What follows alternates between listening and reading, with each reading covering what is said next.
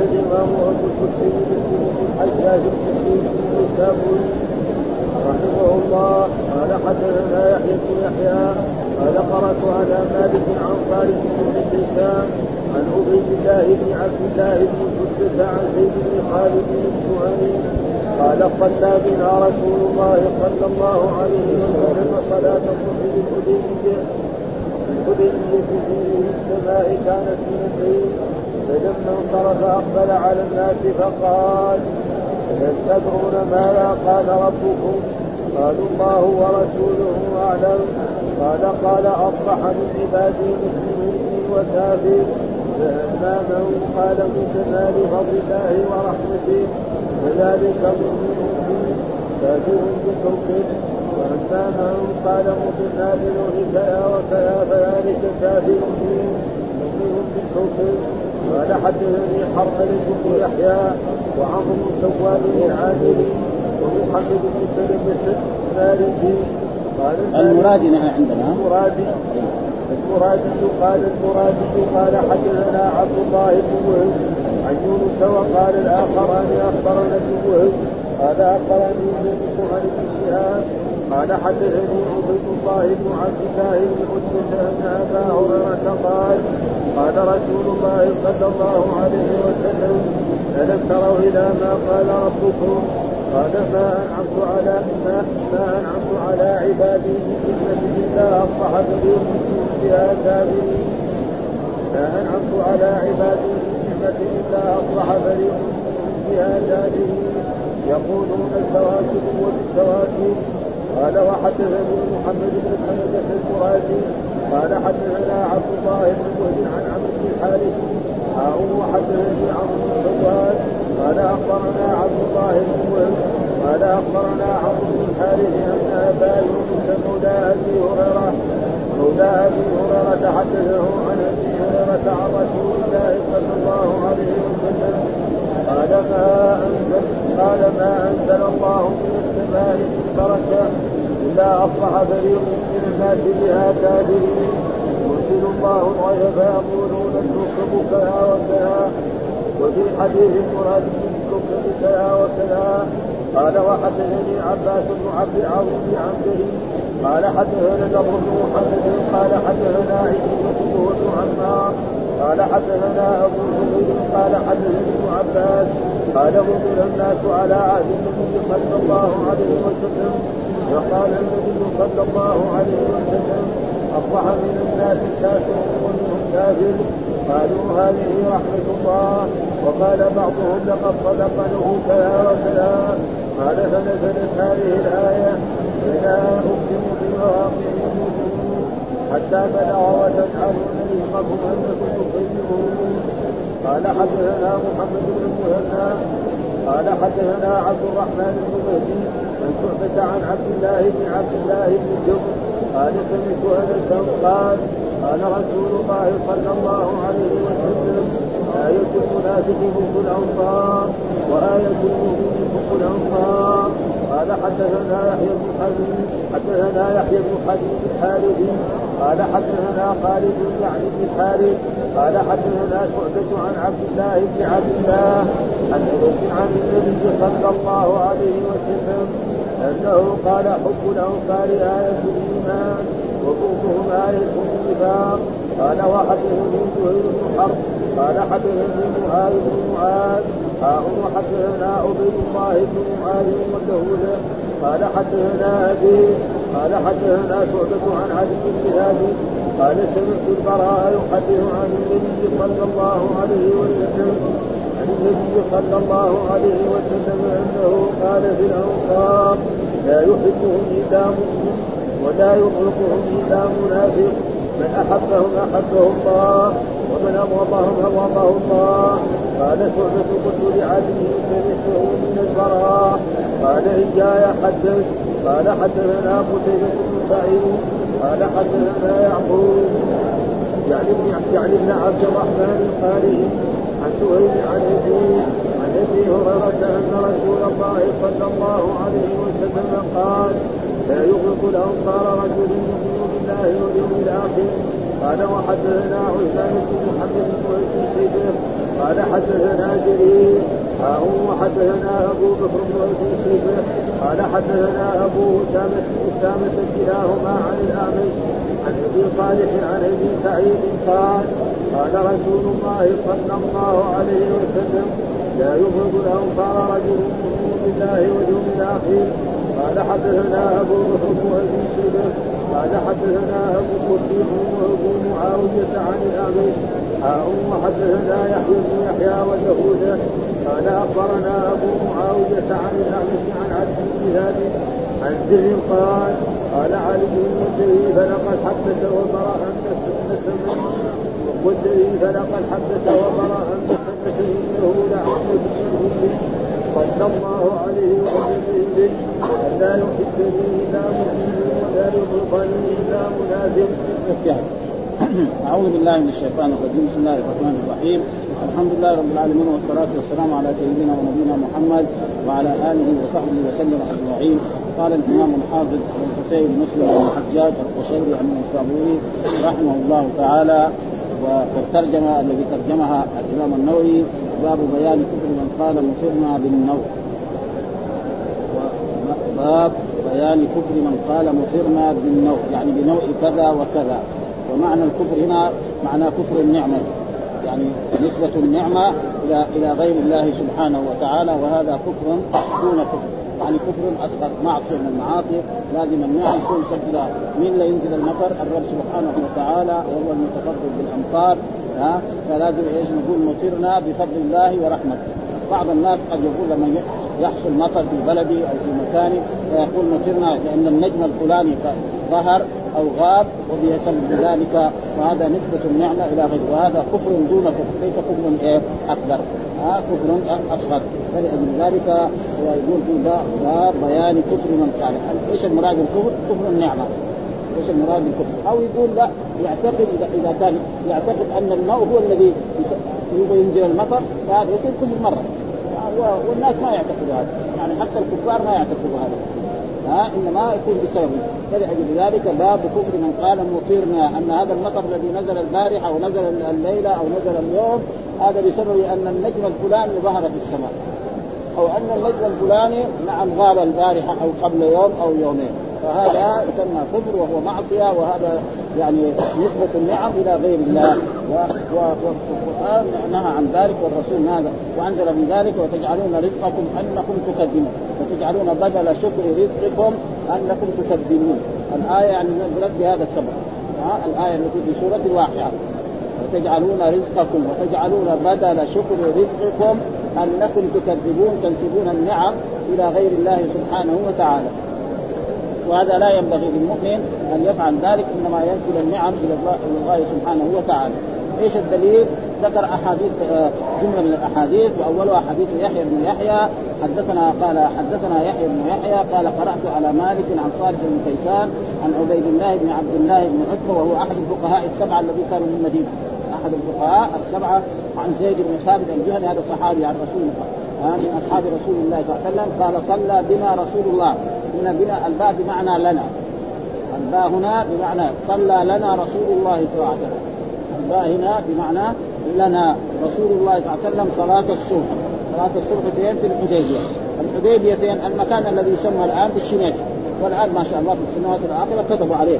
نعم يعني الحديبية وأضاءوه وجعلوا فيه أشجار وهو يسمى قديما يعني بالشمس آل مكة يعني الشمس فين رايح؟ رايح للشمس فين الشمس الحديبية إيش الحديبية هذه؟ الحديبية يعني مكان بين مكة وجدة خارج عن الحرم.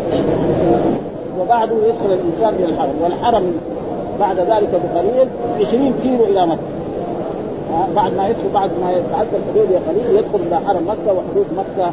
نعم. هذا الحديبية. والسبب في ذلك أن الرسول ذهب للحديبية لإيه؟ في السنة التي اعتمر فيها، إن الرسول بعدما هاجر إلى هذه المدينة ومكث ست سنوات اشتاق لرؤية الكعبة والطواف بها فخرج وأمر أصحابه أن يعتمروا فاعتمروا من الحديبيه ووصلوا إلى قرب الحدود وصدته قريش عن دخول مكة وبعد مفاوضات طويلة الرسول نحر هديه وحلق رأسه وعاد إلى المدينة على شرط أنه في عام سبعة يذهب إلى مكة. نعم معتمر يطوف في البيت ويسعى بين الصفا والمروة ويمكث ثلاثة أيام. وهذه العمرة ما دخل الرسول مكة تسمى عمرة صغيره بعدها في عام سبعة دخل الرسول مكة وتسمى عمرة القضاء. يعني القضاء يعني لأنه قاب قريش أنه يذهب إلى مكة فلازم يذهبها وبعد ذلك عمرة الجعرانة في عام ثمانية وعمرة مع حجة. وهذا معنى هو الحديبية حديبيه والحديبيه يعني بدون تشديد الياء هذا هو الصحيح في إثر سماع يعني في إثر مطر. المراد بالسماء هنا إيه؟ المطر. ها؟ يعني السماء ليس السماء التي فوقنا. ها؟ إنما الماء هنا السماء في هذا الحديث معناه المطر. يعني على إثر إيه؟ نزول مطر إيه؟ في في هذه الليلة. كانت من الليل. يعني نزل مطر في تلك الليلة ولما صلى رسول الله صلى الله عليه وسلم بأصحابه الصبح التفت إليهم. ها؟ فلما انصرف وكان من عادة الرسول صلى الله عليه وسلم إذا انصرف من الصلاة نعم يلتفت إلى المأمومين ويجلس جلسة قليلة ثم يقوم نعم بعد ذلك إلى مكان آخر أو يخرج يذهب إلى بيته. فلما انصرف أقبل على الناس يعني توجه إلى الناس فقال هل تدرون ماذا قال ربكم؟ ها؟ هل تدرون ماذا قال هل تعلمون ماذا قال فقد الصحابة ما يدري. ها؟ مين لا يعلم؟ الرسول صلى الله عليه وسلم. قال الله ورسوله أعلم. نحن لا ندري ماذا قال ها؟ ها؟ قال فقال قال الله وهذا يسمى حديث قدسي. هذا الحديث يسمى إيه؟ حديث والأحاديث على نوعين حديث نبوي وحديث قدسي. الحديث النبوي الذي قاله رسول الله صلى الله عليه وسلم والحديث القدسي ما رواه الرسول عن ربه بدون واسطة القرآن. ها؟ والتشريع الإسلامي له ثلاث أربع مصادر. يعني القرآن السنة التي هي سنة الرسول صلى الله عليه وسلم احاديثه وكذلك الأحاديث القدسية ثم بعد ذلك يأتي القياس الجماع ثم بعد ذلك القياس قال الله ورسوله أعلم. وهذا جائز. إذا سئل الإنسان عن مسألة علمية وقال الله ورسوله أعلم فلا بأس بذلك. أما إذا سئل متى تسافر أو متى يأتي فلان فيقول الله إيه؟ أعلم. هذا الواجب قال أصبح من عبادي مؤمن بي وكافر. اصبح من عبادي مؤمن بي وكافر. يقول الله تعالى اصبح من عبادي مؤمن بي يعني أؤمن بالرب سبحانه وتعالى وأنه هو الذي متصرف في الكون والذي هو الذي ينزل الأمطار والذي هو يجعل الخسف والذي يجعل كذلك الجد وغير ذلك. واما من قال مطرنا بفضل الله ورحمته يعني هذا المطر الذي نزل البارحة هو بفضل الله ورحمته. فهذا مؤمن به كافر بالكوكب. ها؟ فنسب النعمة إلى مين؟ إلى الرب سبحانه وتعالى فهذا مؤمن بالله سبحانه ونسب النعمة. وذلك مؤمن بك وأما من قال وأما من قال من البشر نصرنا بنوع كذا وكذا. يعني بالنجم الفلاني الذي ظهر البارحة أو قبل البارحة أو قبل يومين وبسبب ذلك نزل المطر فذلك كافر بي. ها كافر بي يعني كفر إيه؟ أصغر وهو نسبة النعمة إلى غير الله. مؤمن بالكوكب مصدق بالله وهذا حديث وفيه دليل على أن لازم الإنسان ينسب النعم إلى إيه؟ إلى الرب سبحانه وتعالى ولا ينسب النعم إلى غير الله، فإذا نسب النعم إلى غير الله فهذا يسمى كفر والمراد به الكفر الأصغر، ليس معناه كفر إيه؟ وسيأتي يعني أحاديث مثل ذلك تبين هذا المعنى. ثم ذكر برضه حديث قال حدثنا حرملة بن يحيى وعمرو بن السهواد العامري ومحمد بن سلمة المرادي قال المرادي حدثنا عبد الله بن وهب عن يونس قال وقال الآخران أخبرنا ابن وهب قال اخبرني يونس عن ابن شهاب قال حدثني عبيد الله بن عبد الله بن عتبة أن أبا هريرة قال قال رسول الله ألم تروا؟ يعني ألم تعلموا؟ ترى هنا بمعنى إيه؟ بمعنى العلم. وهذا موجود يعني لازم نفرق بين ترى التي بمعنى النظر. هذا تقول رأيت الهلال. هذا بايه بصريه ومرة تكون رأى بمعنى العلم. ها؟ تقول رأيت الله أكبر كل شيء. ها؟ رأيت الله علم معنى إيه؟ علمت. ومرات تكون رؤيا منامية. يكون يرى في المنام فهذه كذلك تكون إيه؟ ولذلك أراهم رفقتي يعني في المنام. فهذه أرى دائما تكون بهذه الثلاث المعاني. إما تكون بصرية وإما تكون علمية وإما تكون مثلا منامية. فهنا ألم تروا بمعنى ألم تعلموا قالوا هنا بمعنى في هذا الحديث بمعنى ألم تعلموا ها إلى ما قال ربكم؟ قالوا ما أنعمت على عبادي من نعمة إلا أصبح فريق منهم بها كافرين ويقولون الكوكب وبالكوكب. فيقول ألم تروا إلى ما قال؟ ما أنعمت عن نفسه يقول على عبادي من نعمة إلا أصبح فريق منهم بها كافرين. ينسبون هذه النعم إلى غير الله. فهذا معناه كفر إيه دون ولذلك الإمام البخاري في حديثه يقول باب كفر دون كفر. باب شرك دون شرك. باب ظلم دون ظلم. باب فسق. يعني تراجم غير هذه التراجم. ها؟ فتراجم عن لها مكانتها. ولأجل ذلك إلى الآن يعني في بعض تراجم الإمام البخاري ما حلت. مع العلم الموجود في بعض التراجم ما لسه العلماء ما فهموها على ما ينبغي ابدا. وما كان مرادا الإمام البخاري وهذه تراجم برضه طيبة لكن هذه التراجم حقيقة يعني في إيه في مستوى عالي جدا. وإن دل فيدل على أن الإمام البخاري يعني إمام المحدثين بجدارة. ها؟ وأصح كتاب يعتمد عليه بعد القرآن هو صحيح البخاري. فإن هذه الترجمة يعني مثلا باب بيان كفر من قال مقرنا بنوع كذا. وهناك يقول باب كفر دون كفر. ويجيب فيه الاحاديث كلها يحطها خلاص. ويروح ها؟ فيقول يقولون الكوكب. يقول إيه؟ سبب الكوكب بسبب يعني آه، سقوط الكوكب الفلاني أو خروج آه، أو سقوط أو ظهور الكوكب الفلاني حصل المطر. فهذا فيه إيه؟ نسبة النعم إلى وهذا لا يجوز. ولذلك نقرا شيء مما إيه؟ ذكره الإمام النووي فإن فيه فوائد عظيمة نستفيد إن شاء الله من ذلك. قوله صلى الله عليه وسلم بنا صلى بنا رسول الله صلى الله عليه وسلم صلاة الصبح في الحديبيه على اذن السماء كانت من الليل. فلما انصرف قال هل تدرون ماذا قال ربكم؟ قالوا الله ورسوله أعلم. قال أصبح من عبادي. مؤمن لي وكافر. فأما من قال مصرنا بفضل الله ورحمته فذلك مؤمن بي كافر للكوكب وأما من قال مصرنا بنوع كذا وكذا فذلك كافر بي مؤمن له أما الحديبية ففيها لغتان تخفيف الياء وتشديدها. الحديبية والحديبيه والتخفيف هو صحيح والمختار وهو قول الشافعي. وأهل اللغة وبعض المحدثين والتشديد قول الكسائي وابن وهب وجماهير المحدثين واختلافهم في الجعران كذلك. جعران والجعران. يعني بدون تشديد. وتخفيفها. والمختار فيها أيضا وقول على اثر السماء هو بكسر الهمزة وإسكان التاء. نعم وبفتحة جميعا لغتان مشهورتان. والسماء المطر. إيش المراد بالسماء في هذا الحديث؟ المطر. وأما معنى الحديث فاختلف العلماء في كفر من قال مصرنا بنوع كذا على قولين. أحدهما هو كفر بالله سبحانه وتعالى سالب لأصل الإيمان يخرج من ملة الإسلام. وقالوا وهذا في من قال ذلك معتقدا أن الكوكب فاعل مدبر. الذي يعتقد أن الكوكب هو هو الذي أنزل المطر هذا ما في شك. لأنه يعتقد أن هناك إله آخر. ها؟ كما أن بعض أهل الجاهلية يزعم من اعتقد هذا فلا شك فيه. وهذا القول هو الذي ذهب إليه جماهير العلماء والشافعي منهم وهو ظاهر الحديث وقالوا وعلى هذا لو قال مصرنا بنوع كذا معتقدا أنه من الله تعالى وبرحمته وأن النوع ميقات له وعلامة اعتبارا بالعاده فكأنه قال مصرنا في وقت كذا فهذا لا يكفر واختلفوا في كراهته والاظهر كراهته ها وأنه معصية من مال. لكنها كراهة تنزيل ولا إثم فيها بكبر إيه؟ الكراهة. إنها كلمة مترددة بين الكفر وغيره فيساء الظن بصاحبها. ولأنها شعار الجاهلية ومن سلك مسلكهم والقول الثاني في أصل تأويل الحديث أن المراد النعمه نعمة. الله تعالى لاقتصارها على إضافة الغيث إلى الكوكب. يقول هذا مصرنا بسبب الكوكب الفلاني. وهذا في وهذا في في من لا يعتقد بتدبير الكوكب. ويؤيد هذا التأويل الرواية الأخيرة في الباب أصبح من الناس شاكر وكافر. وفي الرواية الأخرى ما أنعمت على عبادي من نعمة إلا أصبح فريق منهم بها كافرين وفي الرواية الأخرى ما أنزل الله تعالى من السماء من بركة إلا أصبح فريق من الناس بها كافرين فقوله بها يدل على أنه كفر النعمة والله أعلم.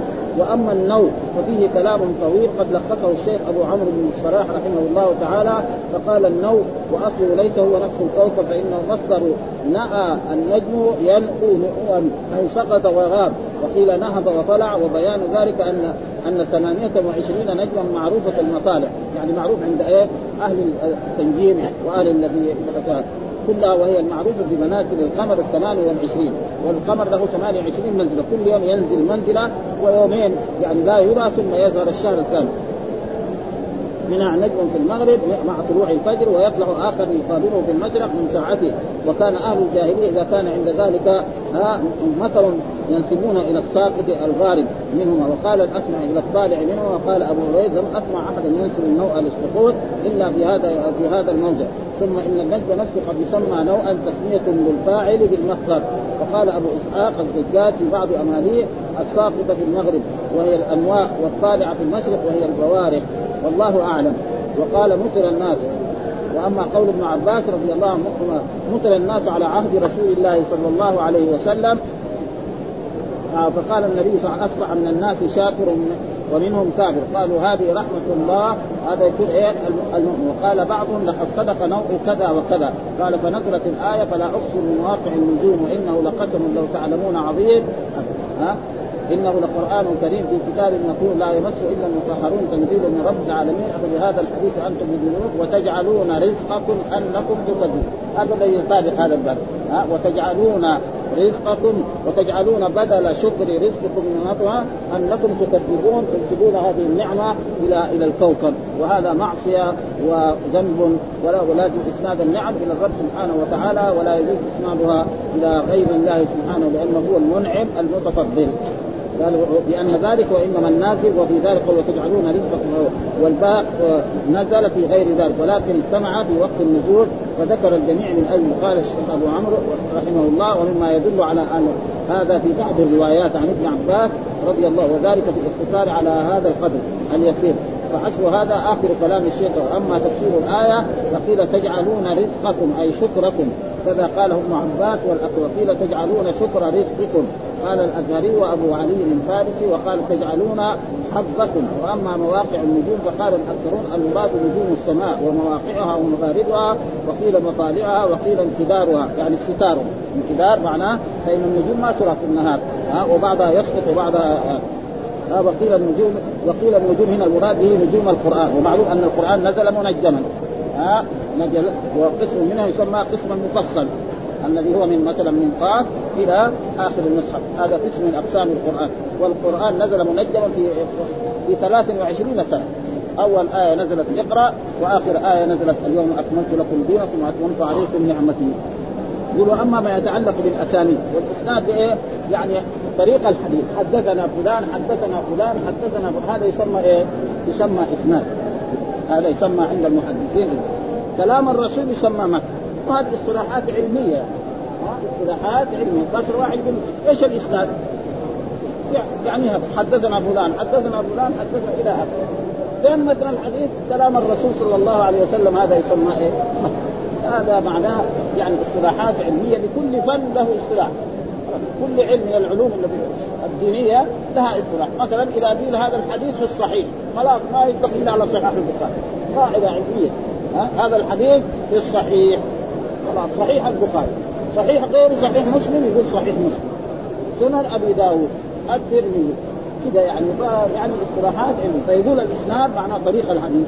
قالوا أما ما يتعلق بالأسانيد ففيه عمرو بن سواد سواد بتشديد الواو وآخره دال وفيه أبو يونس مولى أبي هريرة واسمه سليم بن جبير بضم أوله وفيه عباس بن عبد العظيم العنبري وهو بالسين المهملة والعنبري بالعين المهملة والنون بعدها موحدة قال القاضي وضبطه العذري الغبري بالغين المعجمة وهو تصحيف وهو العنبري هو الصحيح. وفيه أبو زميل بضم الزاي وفتح الميم واسمه سماك بن الوليد الحنفي اليمامي وقال ابن عبد البر أجمع على أنه ثقة والله وأما قول مسلم رحمه الله حدثني محمد بن مسلم المرادي وحدثنا عبد الله بن وهب عن عمرو بن الحارث قال مسلم رحمه الله حدثنا عمرو بن سواد وأخبرنا عبد الله بن وهب وأخبرنا أن أبا يونس وهو مولى أبي هريرة وحدثه عن أبي هريرة فهذا الإسناد كله بصري. يعني العلماء كلهم اللي في هذا الإسناد المحدثين يعني بصري الا أبو هريرة فمدني ها؟ وإنما أتى مسلم بعبد الله بن وهب وعمرو بن الحارث اولا ثم عادهم ولم يقتصر على قولها حدثنا محمد بن عمرو بن سواد باختلاف لفظ الروايات كما ترى وقد نبهنا على هذا. ثم ذكر باب باب الدليل باب الدليل على أن حب الأنصار وعلي رضي الله عنهم من الإيمان وعلاماته وبغضهم من علامات النفاق يعني هذه الترجمة كذلك ترجمة أخرى. باب الدليل على أن حب الأنصار. من هم الأنصار؟ الذين نصروا رسول الله صلى الله عليه وسلم وذهبوا وبايعوه في مكة بيعتين أو ثلاث بيعات على أن الرسول إذا جاء للمدينة يمنعونه مما يمنعون به نساءهم. نساءهم وأموالهم يمنعون الرسول فهاجر فبعد ذلك الرسول ارسل أصحابه ثم هاجر إلى هذه المدينة والقرآن أثنى على الأنصار. فالذي يحب الأنصار دليل على إيمان. الذي يبغض الأنصار معناه دليل على أنه من المنافقين. يحب الأنصار من الإيمان. من هو الأنصار؟ هم الذين نصروا رسول الله صلى الله عليه وسلم. وقد ذكرهم الله تعالى والذين تبوأوا الدار والإيمان من قبلهم يحبون من هاجر إليهم ولا يجدون في صدورهم حاجة مما أوتوا ويؤثرون على أنفسهم ولو كان بهم خصاصة وجاء في أحاديث الرسول قال للأنصار أنتم الدثار. ها؟ وال يعني والناس شعاب الناس قتال وأنتم الشعاب يعني أنتم الملاصقين للجسد فقال لهم في أحاديث ما تحبون أن يذهب الناس. نعم بالشاة والبعير إلى رحالهم وتذهبون برسول الله صلى الله عليه وسلم إلى رحالكم؟ قالوا بلى. فالأنصار فحبهم دليل الإيمان. بغضهم فأي مسلم في أي زمن من الأزمان يبغض الأنصار فدليلنا وكذلك نعم وحب وعلي وكذلك حب علي رضي الله تعالى عنه. وهو علي بن أبي طالب نعم صهر رسول الله صلى الله عليه وسلم وابن عمه وهو سيد من سور كذلك من الإيمان. يعني دليل الذي يبغض علي بن أبي طالب فبعض الفرق موجود بعض الفرق الإسلامية. يعني ابغاض وعلامات وبغضهم. وأن بغضهم هذا بغضهم يعني بإيه؟ بفتح الدال وأن بغضهم من علامات النفاق الذي يبغض الأنصار أو يبغض عليا بن أبي طالب يكون إيه؟ من المنافق والنفاق هنا النفاق إيه؟ العمل يعني. أو النفاق القلبي. وعلى كل حال قد يؤدي إلى النفاق الحقيقي ولذلك يجب إيه؟ أن الإنسان يحب ويحب أصحاب رسول الله كلهم. ها؟ يجب أن يحب أصحاب رسول الله وسلم كلهم. ونحن لا نشهد لأحد بالجنة أو بالنار إلا من شهد له رسول الله صلى الله عليه وسلم. ها فالذي شهد له رسول أنه من أهل الجنة نشهد له. ها فشهد الرسول مثلا لأبي بكر ولعمر ولعثمان ولعلي ولطلحة وللزبير ولعائشة ولكثير من اصحابه ولأهل بيعة الرضوان ولأهل بدر فنحن نشهد له. وكذلك هؤلاء نشهد لهم كذلك. والذين غير ذلك نرجو للمحسن الجنة ونخاف على المسيء النار. ولا نحكم على إنسان مثلا زنى أو سرق أنه من أهل النار. بل يتوب. يصير كلامنا فارغ. ابدا. هذا الواجب. مهما فعل ولا نلعنه كذلك لأنه قد يتوب. ولا ما في والله في على كل حال في ناس يقول انه ينتسبوا إلى الأنصار. المختار الأنصار هذول مو الأنصار. هذا ما لهم دخلوا ها الأنصار هذول. حب الأنصار المتقدمين. وإذا ناس قالوا هم أنصار نقول مرحبا ما ما ما نمانع قد إيه يكون نسب الحين في نسب الجهني في الأحمد. زينب يعني ينتسبوا كذلك الأنصار كانوا إيه قبائل. فيمكن واحد مثلا نسبه ضابط نسبه لا لا. فإذا قال هو أنصار نقول له مرحبا على العين والراس ما نقول له لا يتمنى انصاري بالنسب أما هذا الفضل اللي ذكره الرسول هذا لا هذا لا. وما هو داخل. ها؟ يعني حب الأنصار موجود اذا واحد لابس مع واحد. ياخذ حظه منه. ما ها؟ كلام اللي شهد له الرسول ان هذول أن يعني حبه من الإيمان الأنصار الذين كانوا نصروا رسول الله صلى الله عليه وسلم وايدوا واما أولادهم وأحفادهم هذا. حتى أولاد الصحابة. دحين بعض اصحاب يعني يكفي أن عمر بن الخطاب واحد من اولاده ثقة في الحديث واحد ما هو ثقة ما يقبل وكثير من فلذلك هو المراد إيه فيقول باب دليل على أن حب الأنصار وعلي يعني حب الأنصار وحب علي فعلي هذا يكتب بالجر عشان إيه؟ طلبة العلم ينتبهوا لهذا. رضي الله عنهم. رضي الله عن الأنصار كلهم ورضي الله معهم علي. لأن علي من إيه؟ من جملة الصحابة رضوان ومن من الإيمان. يعني من جملة الإيمان ومن خصال الإيمان. لأن خصال الإيمان تقدم أن الايه؟ الإيمان بضع وسبعون شعبة. أعلاها قول لا إله إلا الله وأدناها إيه؟ إماتة الأذى. فحب الأنصار هذا خصلة من خصال الإيمان. الذي يبغض الأنصار أو يبغض علي فكذلك يكون ها؟ واعلم. وبغضهم من علامات وأن بغضهم. ها؟ الضاد عليها فتحة. يعني كأنه إيه؟ قال وأن بغضهم من علامات النفاق. طيب إيش الدليل؟ قال حدثنا محمد بن المثنى قال حدثنا عبد الرحمن بن مهدي قال عن شعبة عن عبد الله بن عبد الله بن الزبير ابن جبر قال سمعت أنس قال قال رسول الله آية المنافق بغض الأنصار. الآية معنى العلامة. ها آيته يعني علامة آية المنافق الذي يبغض الأنصار الذين كان نصروا رسول الله من الأوس والخزرج فهذا دليل آه يعني أنه من المنافق. وآية المؤمن حب الأنصار وعلامة المؤمن الذي يحب الأنصار. من هم الأنصار الذين نصروا رسول الله صلى الله عليه وسلم؟ الذين كانوا في عهد رسول الله صلى الله عليه وسلم ويمكن عاشوا بعد ذلك وأما الأنصار اللي بعده هذول لا هم حكمهم حكم الناس والمؤمن ها؟ حديث حديث قسمة هوازين أربعة رويناه في البخاري. إيه.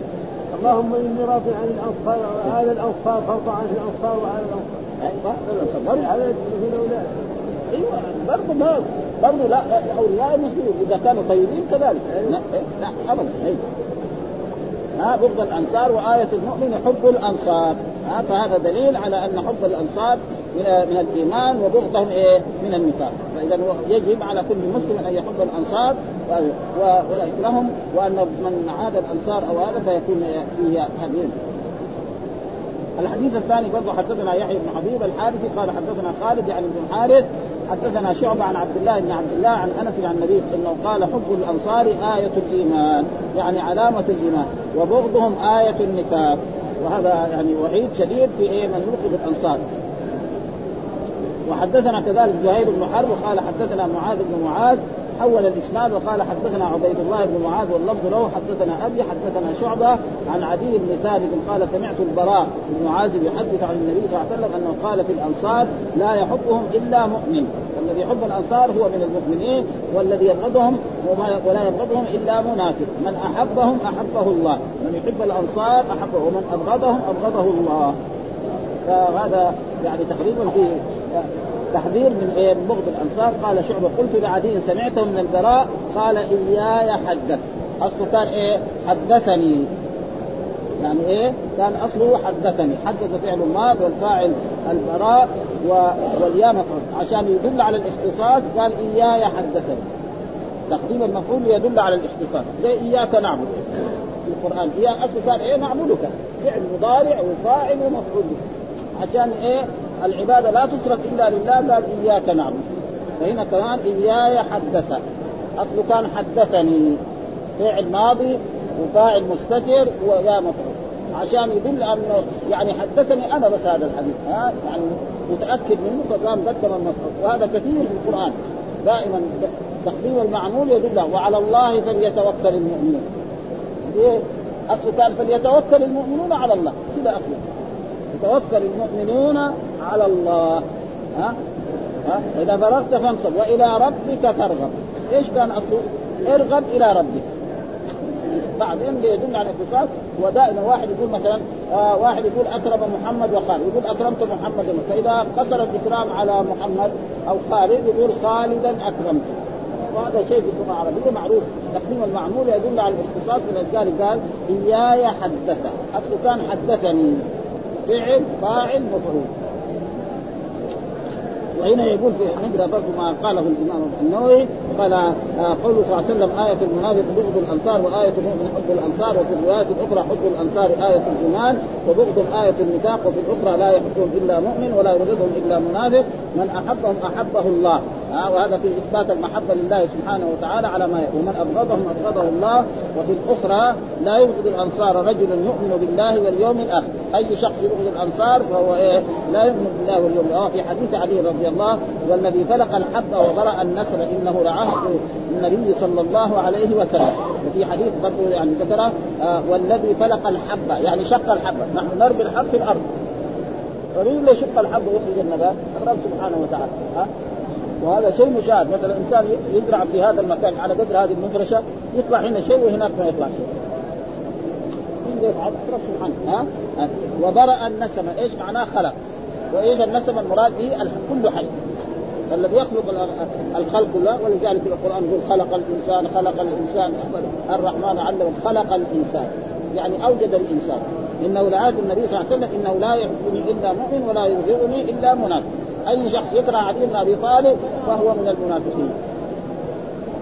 وقد تقدم نعم. ها؟ فرق بين حمادين في صحيح مسلم.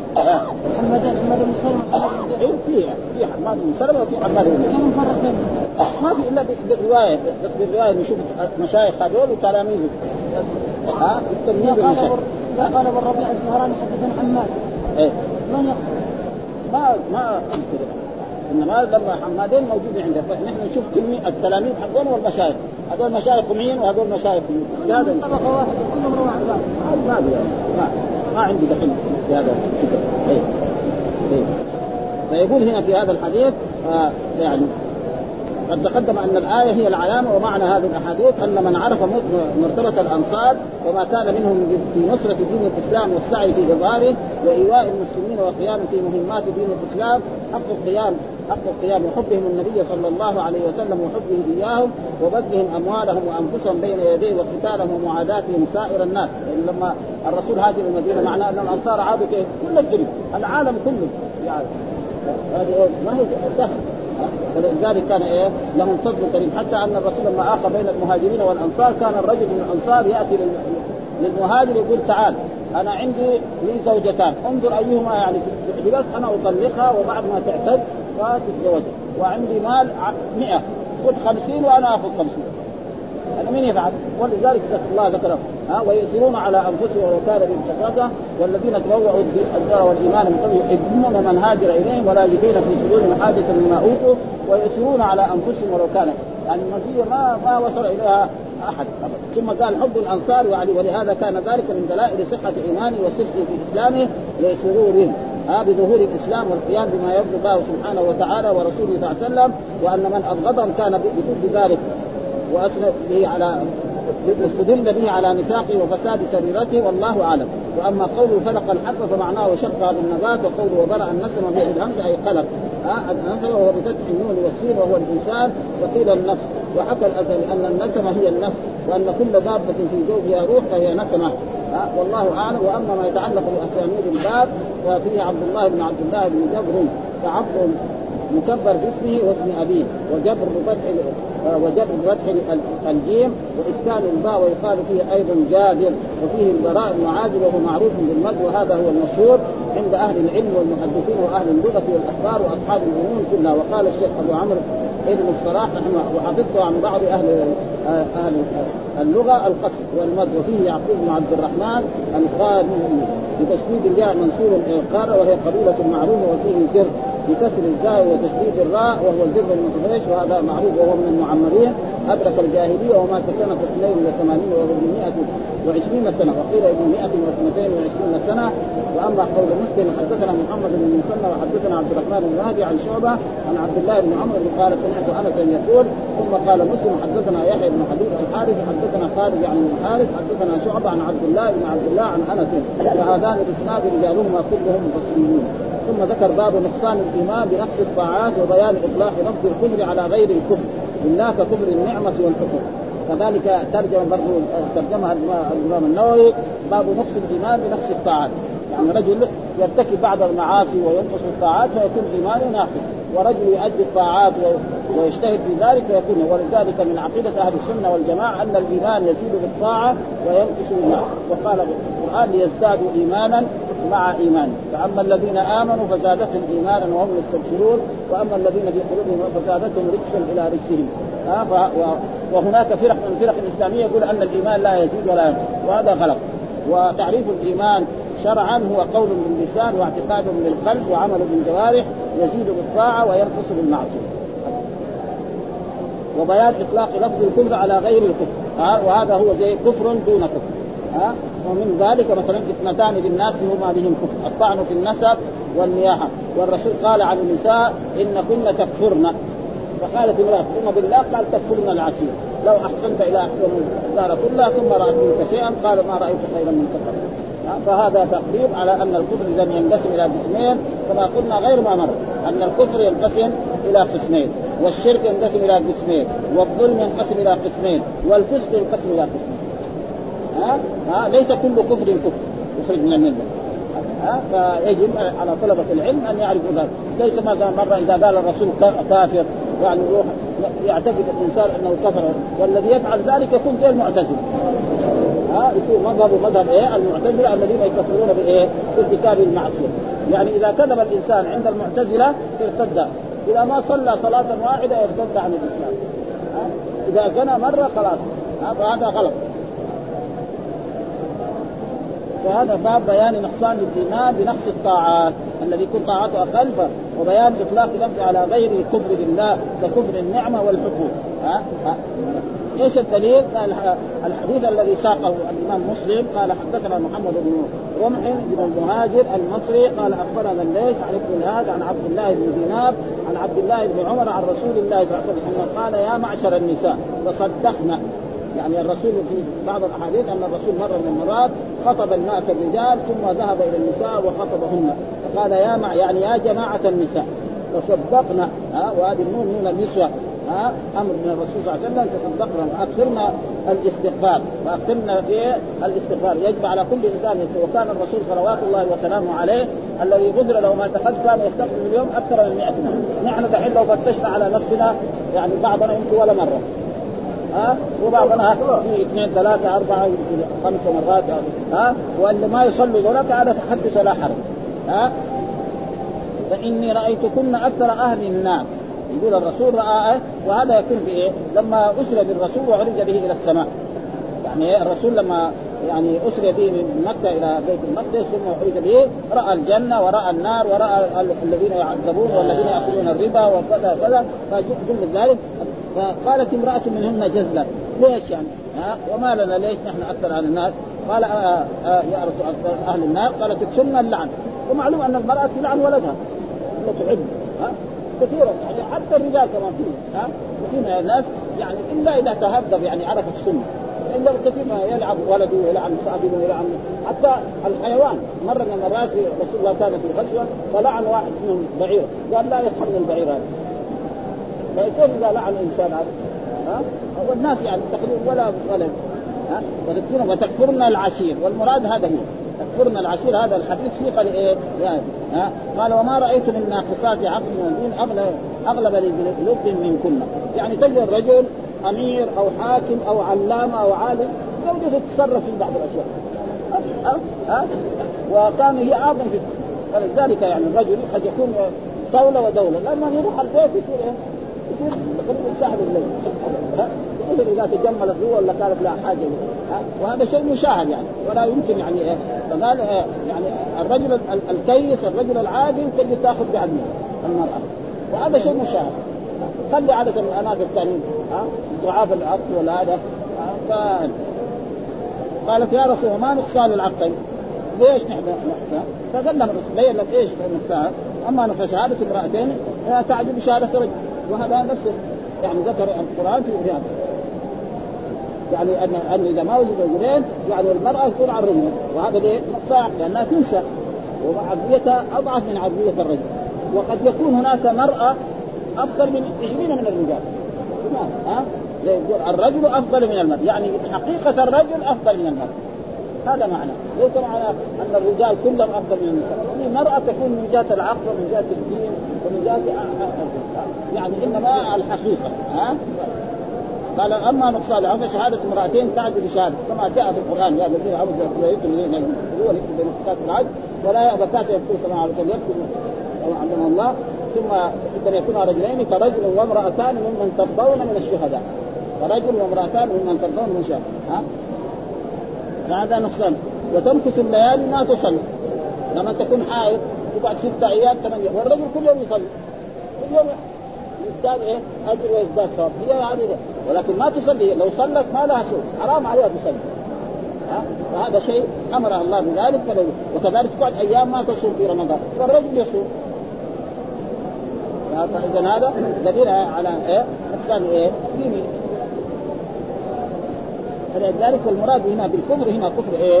كفر إيه؟ النعمة ها؟ يعني المرأة الرجل يعيش مع زوجته 20 سنة أو 30 سنة أو 40 سنة ويختلف معها في يوم من الأيام بغرض خفيف جدا فتقول ما رأيت خيرا منك خير وهذا شيء مشاهد ها؟ تقول ما رأيت ها؟ أبو يكون لها أولاد منه وعاشت معاه سنين سنين المر وسنين الحين ومع ذلك في يوم من الأيام تغضب عليه بغرض كل جن الفستان الفلاني يقول ما يجيب خلاص. تسبه وتشتمه تقول ما رأيت منك خيرا وهذا شيء مشاهد في النساء يعني يعني ان كان النساء الامهات وأما في عقلنا أشد وأشد. ويكفي ذلك نساء رسول الله صلى الله عليه وسلم كنا يفعلن مع رسول الله صلى الله عليه وسلم. الواحدة مثلا تخاصم الرسول ما ما تكلمه يوم طول نهار. ها؟ حتى الرسول مره من المرات لما فعل وآل منهن شهرا. وجاء بعض الصحابة وأخبروا عمر بن الخطاب أن الرسول طلق زوجاته فعمر يعني ما قدر ينام لأنه إذا طلق زوجاته معناه حصل منه. فجاء إلى إلى المدينة بعد ما صلى الصبح واستأذن من الرسول فالرسول لم يأذن له. ثم مرة ثانية المرة الثانية حتى أذن. فلما أذن له دخل قال هل طلقت زوجاتك؟ قال لا. فقال الله أكبر. وكبر الصحابة ثم تبين أن الرسول آل من نسائه شهرا. ثم دخل على حفصة وخاصمها ووفقها وذهب على إلى أم سلمة كذلك هذا مر علينا ووفقها. ثم قالت إيش دخلك أنت يا عمر؟ ام سلمه هذه امراه كريمة. ما لك دخل. ها؟ إيش دخلك؟ أنت رجل فضولي. يعني تقريبا تدخل بين الرسول وبين زوجات ها؟ وبعد ذلك تبين أن الرسول ما طلق وآل من نساء شهر ولما انتهى الشهر دخل الرسول على نساء.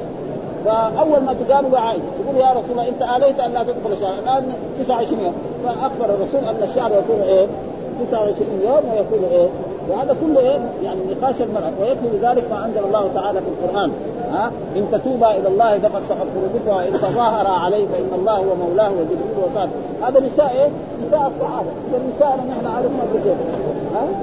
ها؟ يا سلام. هذا ونساء مثلا بعض البلاد التي يعني في فعلى كل حال هذا قال أما نقصان العقل فشهاده امرأتين تعدل شهادة رجل فهذا نقصان العقل وتمكث الليالي ما تصلي وتكثر في رمضان فهذا نقصان الدين. وحدثني أبو الطاهر أخبرنا ابن وهب عن عن بكر بن نضر عن ابن بهذا الإسناد مثله. ها؟ يعني المتن واحد. ومشايخ الإمام المسلم هنا حدثني أبو الطاهر وهناك وكذلك الحديث الاخرين نعم عن المقبري عن أبي هريرة عن النبي صلى الله عليه وسلم بمثل حديث ابن عمر عن النبي صلى الله عليه وسلم. وهذا تقريبا أحاديث كلها بمعنى واحد. و... وأما صفته صلى الله عليه وسلم وصفه صلى الله عليه وسلم النساء بنقصان الدين لتركهن الصلاة والصوم في زمن الحيض فقد استشكلوا معناه وليس بمشكل بل هو ظاهر فإن الدين والإيمان والإسلام مشتركة في معنى واحد. ولذلك جاء في حديث جبريل لما سأل جبريل عن الإسلام وعن الإيمان وعن الإحسان قال الرسول أتاكم يعلمكم أمر دينكم. ها؟ فإذا الدين يدخل فيه الإسلام ويدخل فيه الإيمان ويدخل فيه كل آآ. وقد وماض وقد قدمنا أيضا في مواضع أن الطاعات تسمى إيمانا ودينا وإذا ثبت هذا علمنا أن من أن من كثرت عبادته زاد إيمانه ودينه ومن نقصت عبادته نقص دينه ثم نقص الدين قد يكون على وجه ياثم به كمن ترك الصلاة أو الصوم أو غيرهما من العبادات الواجب عليه بلا عذر وقد يكون على وجه لا إثم فيه كمن ترك الجمعة أو أو الغزو أو غير ذلك مما لا يجب عليه لعذر. فاذا ترك هذا لعذر يعني كان مريض في المستشفى. ما يمكن يروح. ربنا ما يعاقب على أنه ترك الجمعة ما ذهب ولكن لما يكون صحيح وما يذهب للجمعة فهذا لأنه ما سمع كلام الله. قال إذا نودي للصلاة من يوم الجمعة فاسعوا وكذلك إذا كان يغزو أو كان مسافر وما صلى الجمعه فليس عليه. فهل تساب على وقد يكون على وجه مكلف وجه هو مكلف به كترك الحائض الصلاة والصوم فإن قيل فإن كانت معذورة فهل تساب على الصلاة في زمن الحيض؟ الجواب لا لأن الله نهى. وان كانت لا تقضيها كما يصاب المريض والمسافر يكتب له في مرضه. ومعروف أن الانسان كان يصلي في الليل وصار مريض. كما كان يصلي. فإنه يكتب له. وقد جاء في أحاديث كان الانسان كان يصلي ليلا ونام لتلك الليلة فله أن يقضي الصلوات التي كان يصليها في في ليلته من قيام الليل. يصليها يعني بعد من بعد طلوع الشمس إلى قبل الزوال. كما يفعله في صحته وحضر فالجواب أن ظاهر هذا هذا الحديث انها لا تساب والفرق أن المريض والمسافر كان يفعلها بنية الدوام عليها مع النيه لا والحائض ليست كذلك بل نيتها ترك الصلاة في زمن الحيض بل يحرم عليها نية الصلاة في زمن فنظيرها مسافر أو مريض كان يصلي النافلة في وقت ويترك في وقت غير ناوي الدوام عليها فهذا لا يكتب له في سفره ومرضه الزمن. رجل مثلا مرة يصلي نافله ومرة فإذا سافر ما سافر ما يكتب اما إذا كان دائما هو يصلي فإنه يكتب له ذلك وهو الصحيح والمختار في العربية هذا. وفيه السند والسند تقريبا هو كذلك زي ما تقدم والحمد لله رب العالمين وصلى الله وسلم على نبينا محمد وعلى آله وصحبه وسلم.